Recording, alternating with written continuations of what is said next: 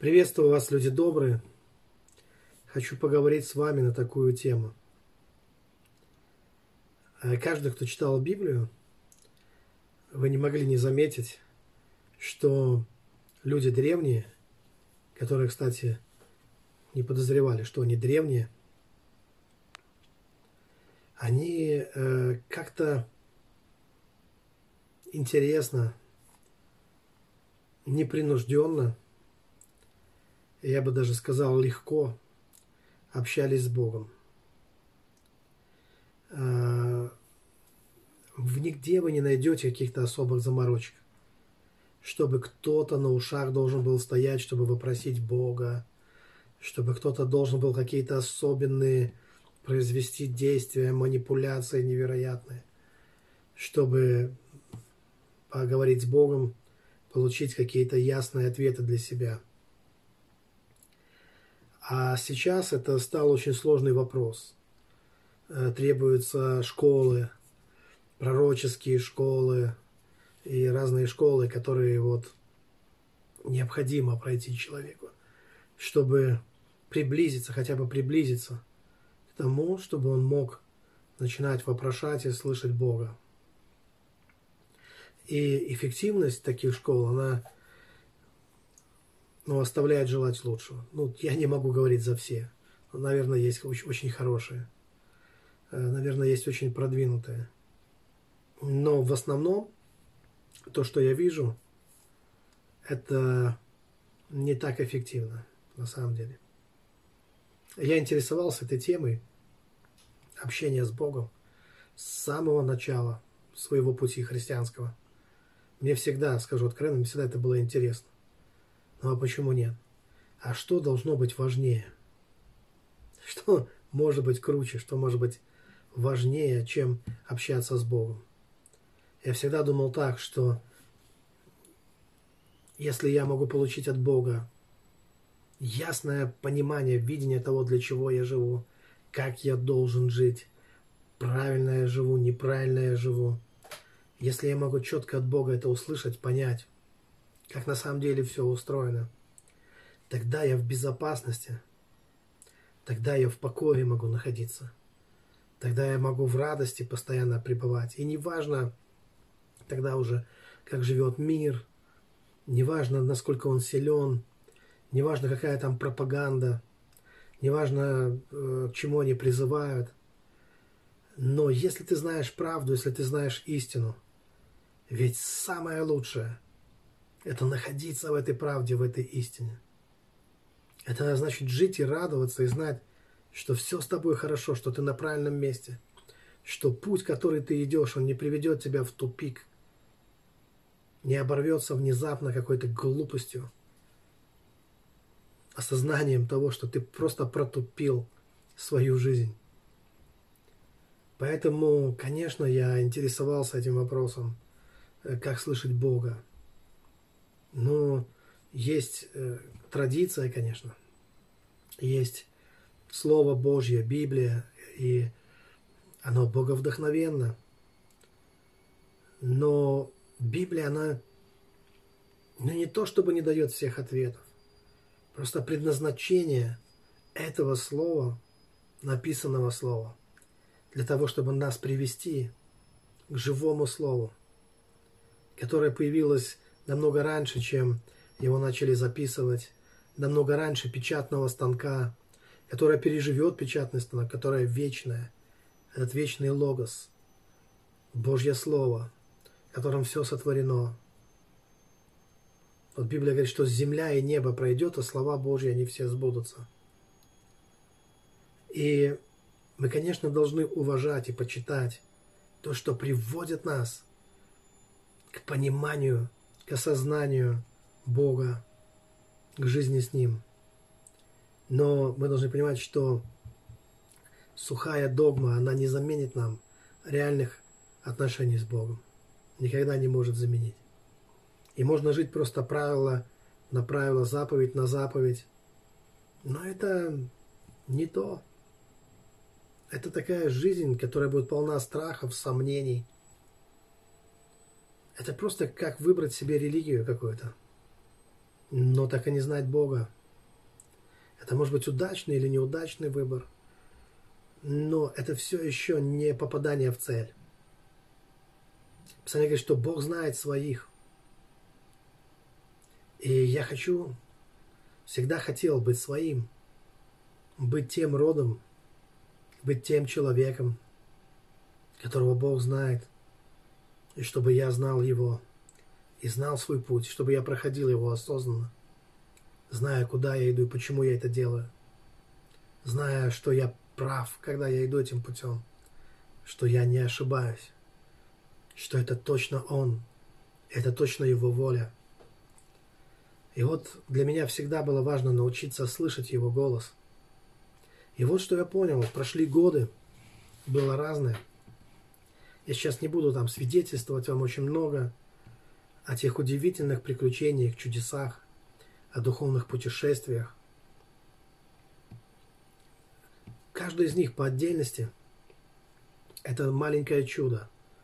Что-то приоткрывает, что-то приоткрыло для меня, какую-то тайну. Но со временем я начал все больше и больше понимать, в чем суть и каковы основные принципы получения информации или знаний или мудрости от Бога. И то, что я понял, я хочу поделиться с вами этим. Ну, конечно, не всем сразу, но, наверное, самым важным. Вот коротко постараюсь рассказать вам. Вот что я понял. Что у нас есть лишь только один путь, как мы можем получать информацию напрямую от Бога, получать информацию от Бога. И это через наши чувства – а это что-то должно быть мимо нашего привычного метода, а, как мы обычно в школе или где-то получаем информацию. А, дело в том, что когда мы учимся в школе, нам все вбивают через голову. Ну да, есть такое выражение, что кому через голову не доходит, через другое место при помощи ремня – но вот этот метод образования, этот метод научения и получения информации, который, возможно, очень даже неплох и опробован веками в земной жизни, а, он не подходит для того, чтобы получать информацию из духовной жизни. А, более того, хочу сказать, что какая-то, это, этот метод, скорее всего, является альтернативным даже вот духовному пути. И там, где люди пренебрегают духовным путем, духовной дорогой, там все жестко, там кнут и пряник. Повторение мать учения. А если человек тупит, то какое-то наказание. Если он внимателен, то поощрение. И снова повторение, повторение и повторение. Но есть вещи, которые мы не можем достичь, сколько бы мы ни повторяли. Вот э, пример из Библии Илья и Елисей. Елисей хотел получить двойное помазание от Ильи. И Илья сказал ему, что если он увидит его, как Бог его восхищает, то тогда он сможет это получить. И однажды так и произошло. Елисей увидел, и Илья умчался на огненной колеснице. Но оставил милость. Елисей берет эту милость, подходит к водам Иордана, бьет милостью по воде и говорит, где ты Бог Ильи? И воды расступаются перед ним. И то, как он получил это свое помазание, это не тот метод, ну, к которому мы привыкли, Здесь нет постоянного повторения вот этого стандартного современного процесса обучения. А здесь есть принятие, принятие каким-то совершенно иным способом. Если бы Илья научился раздвигать воды Иордана, если бы он учился по той методике, по которой сейчас люди учатся, включая в библейские школы там, в том числе, мы бы увидели как он стоит на берегу Иордана и лупит этой милостью по воде. И думает, что не так, что я делаю не так. И с этой стороны ударю, и так ударю, и так ударю. Но есть вещи, которым ты не можешь научиться обычным путем, ну, привычным путем. Просто через ум, через голову, а, через стандартный вот а, привычку заучивания, зазубривания. Здесь есть совершенно другой путь. Нужен совершенно другой путь. И вот этот другой путь, он является ключом к духовной жизни. Как, э, это то, что позволяет тебе подключиться к источнику знаний, к источнику мудрости и к источнику силы. То есть к Богу, к Его Царству.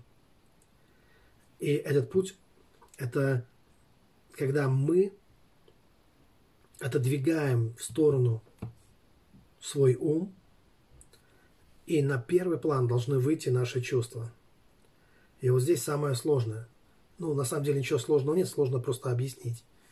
Потому что когда я говорю слово чувство, то каждый, наверное, понимает что-то свое под, под чувствами. Чувство это что? Это как? И есть какой-то такой поверхностный фон чувств наших. А, я бы так даже сказал, это чувство, э, может быть, и не совсем корректно называть, эмоций. Какие-то наши эмоции. Но я не эмоции имею в виду. Я имею в виду очень глубокие чувства, настоящие, живые, глубокие чувства. Вот как настоящая любовь, как настоящая искренность. Вот такие чувства. Светлые чувства. Это что-то глубже просто эмоций. Эмоции это всего лишь переработанные уже чувства. А это что-то еще раньше, до эмоций. Что-то внутри нас.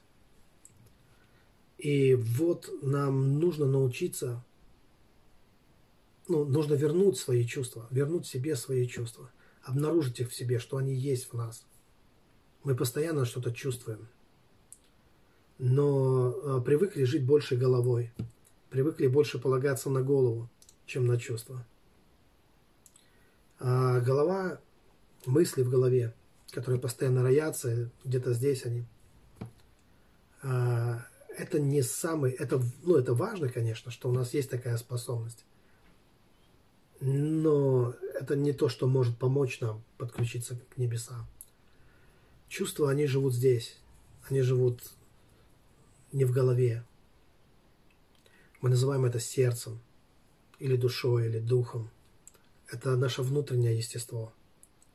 И вот все дело в том, что внутри себя, в своем естестве, мы уже находимся в духовном мире.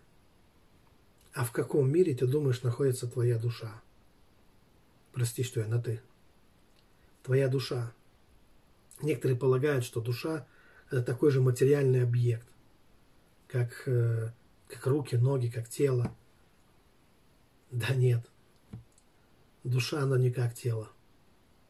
Душа, она не, не обнаруживается в, материаль, в материальном мире. Не хотелось бы так натуралистично это все показывать, но внутри человека у нас есть такое, да, важное, вынул душу, но нельзя взять и вынуть душу из человека. Патологоанатомы душу не обнаруживают. Как не обнаруживают они мысли в голове, не обнаруживают они любви, или искренности, или радости, или печали в человеческом теле – там только белки, жиры, углеводы. То есть то, что соответствует вот этому видимому материальному миру. Душа, как она была создана, вспомните. Бог вдохнул в человека, в прах, свое дыхание, стал человек душой живой. То есть душа принадлежит невидимому духовному миру. А это означает, что мы уже там. Мы не просто когда-нибудь будем там, в духовном мире – Сейчас мы вот в материальном мире вынуждены жить. Мы с вами уже живем в духовном мире. Мы, да, мы пялимся на этот материальный мир, мы ослеплены часто бываем его светом, его образами. но у нас есть и духовная жизнь. Мы все-таки живем изнутри наружу. А это означает, что мы можем оказывать влияние на этот материальный мир. Есть такое выражение «мир влияет на тебя» или «ты оказываешь влияние на этот мир». И уж точно могу сказать, что наш внутренний человек, он не от мира сего. Он живет в каком-то ином, другом мире. И вот именно благодаря этой способности он может получать информацию и знания, и мудрость, и свет, и все необходимое из другого мира. И этот мир – это мир Божий. Божий мир, если только мы направляем свою душу, своего внутреннего человека на то, чтобы искать Бога. Мы все можем это делать. У нас есть такая способность. Осуществлять эту способность – это значит осуществлять духовную жизнь, практически ее осуществлять. Внутренне мы всегда связаны с Богом, постоянно. Вот почему в Библии сказано, что еще нет слова на языке твоем, а Бог уже знает его совершенно. Вот почему сказано, что Бог сердцеведец. Ему известно все, что у нас на сердце, а значит, ему известны все наши чувства. Но здесь есть и обратная связь. Если Богу известно наше сердце и наши чувства, и Бог есть сердцеведец, это означает, что и наше сердце, оно может видеть Бога. Оно, значит, также может его ощущать, может принимать от Бога. И вот все искусство слышать Бога, искусство слова знания или слова мудрости, искусство получить информацию, точную информацию из духовного мира – это искусство настройки именно своего сердца, не своего ума, прежде всего, а именно своего сердца на то, чтобы воспринимать Бога. То есть необходимо делать акцент на вот это внутреннее глубокое чувство. И когда у нас получается это делать, наши духовные глаза, они открываются, наши духовные уши, они открываются. И все это находится в прямой связи с нашим сердцем. Что Библия говорит, почему не видят, почему не слышат, потому что сердце их ожесточилось. Проблема в том, что долгое время учили, ну, во многих, к сожалению, церквях учили не полагаться как раз на свои чувства. И чувство это было что-то, ну, воспринималось как крайне ненадежный источник информации, а только через голову. То есть все через голову а через голову можно человеку вложить любой бред, любое толкование Библии э, в пользу определенных лиц, скажем так. Я фанат церкви, я люблю церковь, э, я люблю пасторов, епископов и все остальное, но я не люблю, когда людьми манипулируют просто, когда людей используют. А, и это только возможно только в одном случае, когда люди сами слеп, слепы, когда они не могут Бога слышать. Это даже, знаете, это не просто право на толкование Библии, как я хочу. Вот все так, а я буду по-своему. Вообще не в, эту, не в эту тему. А это то, когда я искренне заинтересован в том, чтобы познавать истину, познавать Бога. И для этого первая заповедь, я должен его любить.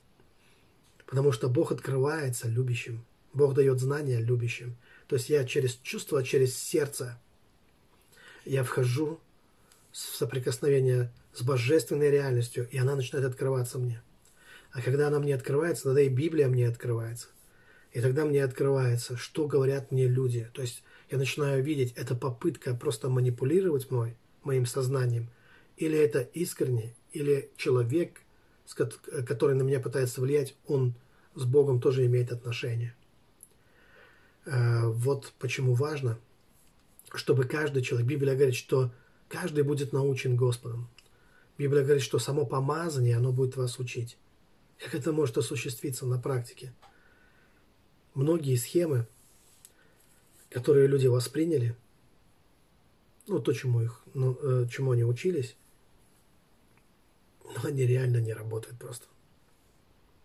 Это просто вот такое бла-бла-бла. Это все приводит к одному, что есть определенные учения, и ты должен их, им этим учениям послушаться, ты должен их принять, не зная сам внутри себя, не имея никакого внутреннего свидетельства, является ли это волей Божьей для тебя, или это просто вот чьи-то попытки оказать на тебя влияние. И что за это влияние тебе потом придется потом расплачиваться. Так вот, чтобы не оступиться, чтобы познавать истину, нам важно сонастроить, настроить свои сердца на Божье Царство. Мы это делаем благодаря любви, благодаря искренности, благодаря чистому намерению познавать Бога, познавать истину. Мы вернемся еще к этой теме не раз, я думаю. Об этом нужно говорить много. Ну, на для этого вечера, для этого дня достаточно, чтобы мы поразмышляли об этом. Пусть Бог благословит вас.